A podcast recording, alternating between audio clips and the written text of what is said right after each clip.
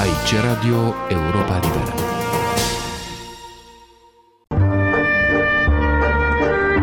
Cultură și politică. O rubrică de Victor Eschenazi Moroșan. S-a scris și publicat relativ mult despre istoria postului nostru de radio în literatura anglosaxonă, dar parcă niciodată cu acuratețea și precizia celui mai recent volum apărut la sfârșitul anului trecut, sub egida editurilor Universității Stanford și Centrului Woodrow Wilson din Washington, sub semnătura lui A. Ross Johnson. Volumul se intitulează în traducere Radio Europa Liberă și Radio Libertatea, anii CIA-ului și dincolo de ei, și este rezultatul unei cercetări minuțioase a unor surse surse de primă mână, începând cu colecția radiourilor însăși, aflată de câțiva ani în custodia arhivelor Hoover, instituția afiliată Universității Stanford. Cea de-a doua sursă esențială o constituie colecția Agenției Centrale de Informație a Statelor Unite, CIA, cu o serie de documente declasificate recent, Ross Johnson având acces și la informații importante din surse rămase clasificate sau doar parțial declasificate pentru proiectul său. Li se adaugă documente guvernamentale declasificate din Germania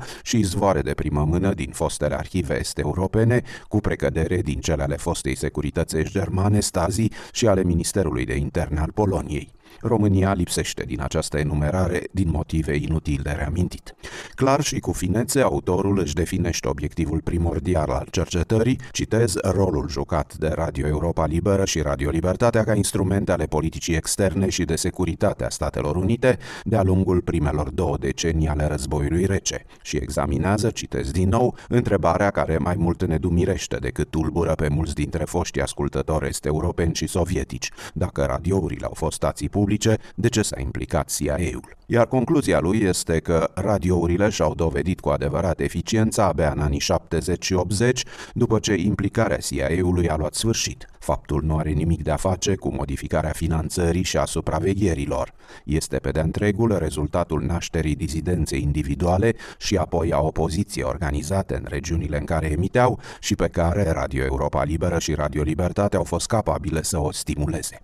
Esențială pentru înțelegerea fenomenului sunt clarificările pe care le face A. Ross Johnson într-un scurt capitol intitulat Cuvinte și concepte. Autorul constată că literatura contemporană despre programele internaționale de informații din perioada războiului rece este marcată până la exces de vehiculare a trei termeni, propagandă, război politic și psihologic și operațiuni sub acoperire. Astăzi, observă el pe bună dreptate, citez, acești termeni sunt utilizați ca o grilă și adesea peiorativ, dar sunt rare ori definiți. Ori, așa cum a fost conceput la sfârșitul anilor 40 și începutul anilor 50, războiul politic a fost preconizat de George Kennan și de ceilalți ca o alternativă pozitivă la conflictul militar cu un inamic implacabil în posesia armelor nucleare. Operațiunile sub acoperire au fost considerate de cei care elaborau politica și de analiști ca o modalitate necesară de a conduce anumite programe de politică externă, judecate a fi în interesul național și care, dacă ar fi fost puse în practică la lumina zilei, ar fi fost subminate de alte state sau de electoratul intern.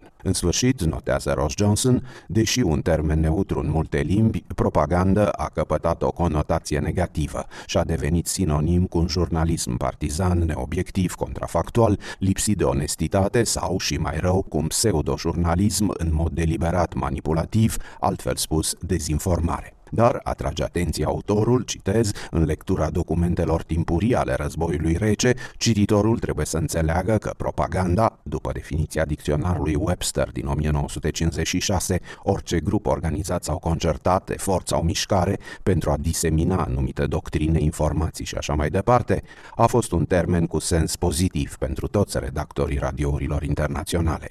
Ar putea fi tradus în limbajul politic curent cu informație cu un obiectiv, fără vreo o conotație negativă, iar potrivit documentelor de politică externă americană din epocă, programele de informație ale Statelor Unite, la lumina zilei sau acoperite, nu au fost fondate de dragul lor, ci pentru, în cuvintele unei rezoluții a Senatului American din 1950, a contracara propaganda comunistă în competiția pentru a câștiga loialitatea oamenilor, prin propagarea internațională a principiilor democratice, printr-un plan Marshall în planul ideilor. Cum o precizau un memorandum din 1954, citesc din nou, Radio Europa Liberă nu încearcă să fie doctrinală sau propagandistă, să folosească propaganda, citește informația, de dragul propagandei. Succesul programelor ei poate fi atribuit fluidității și diversității. Propaganda, informația, nu este numai politică, dar și moralitate și umanitate și în această privință tehnicile ei trebuie să servească ideea și nu invers.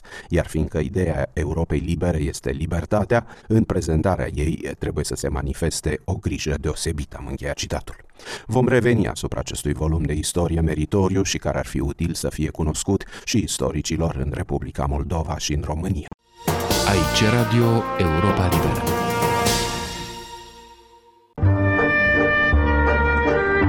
Cultură și politică.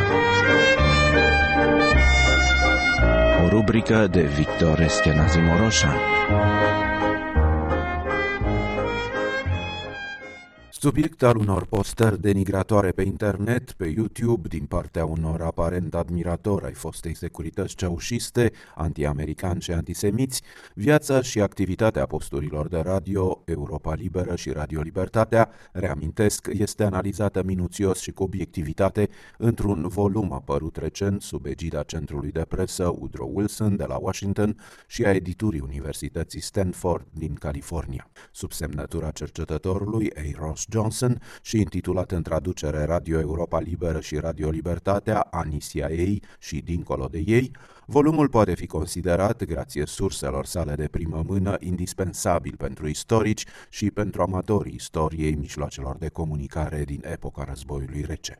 Așa cum îl definea unul din directorii săi în 1953, Radio Europa Liberă a fost, citez, un instrument pe durată lungă a politicii americane, transmisiunile radio spre țările satelite ale Uniunii Sovietice din răsăritul și centrul Europei, fiind menite, o spunea un document programatic al administrației Statelor Unite din 1955, să pledeze pentru, citez din nou, schimbări evolutive mai degrabă decât revoluționare. Formula citată și are importanța ei, o importanță pragmatică pentru ziariștii radiourilor în primul rând, în contextul meandrelor retoricii și a politicilor de confruntare pe parcursul decenilor de război rece.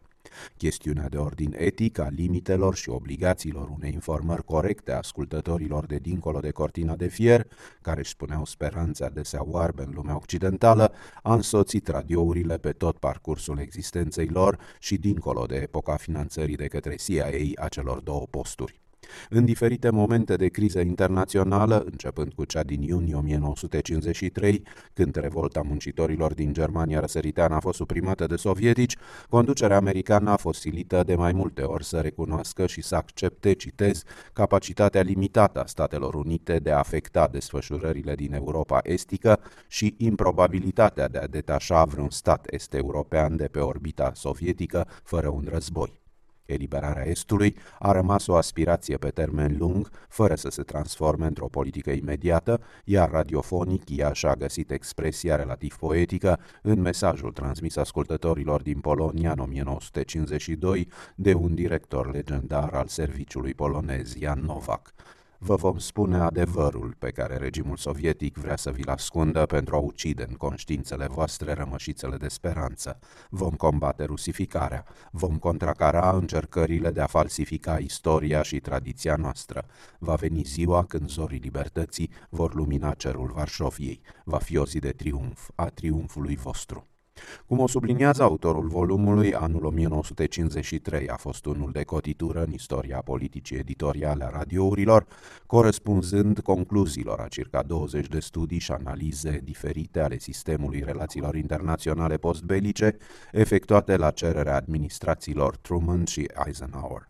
Controlul sovietic devenise un fapt real, spuneau aceste concluzii, potrivit cărora Statele Unite, în cazul cel mai bun, pot să încerce să prevină sovietizarea completă a Europei de Est și să mențină viu spiritul de rezistență. Eliberarea, privită ca sfârșitul controlului sovietic și a regimului comunist, rămânând o aspirație pe durata lungă a istoriei iar politica editorială a radiourilor se va orienta în consecință spre impulsionarea nașterii opoziției interne în țările este europene, cu scopul de a destabiliza autoritatea comunistă prin mijloace non-violente. Iar în final, după episoadele violente totuși ale istoriei din Ungaria anului 1956, din Cehoslovacia anului 1968, din Polonia Solidarității supusă legii marțiale, se poate spune că emisiunile Europei Libere au contribuit în mod solid la destabilizarea și ulterior înlăturarea regimurilor comuniste.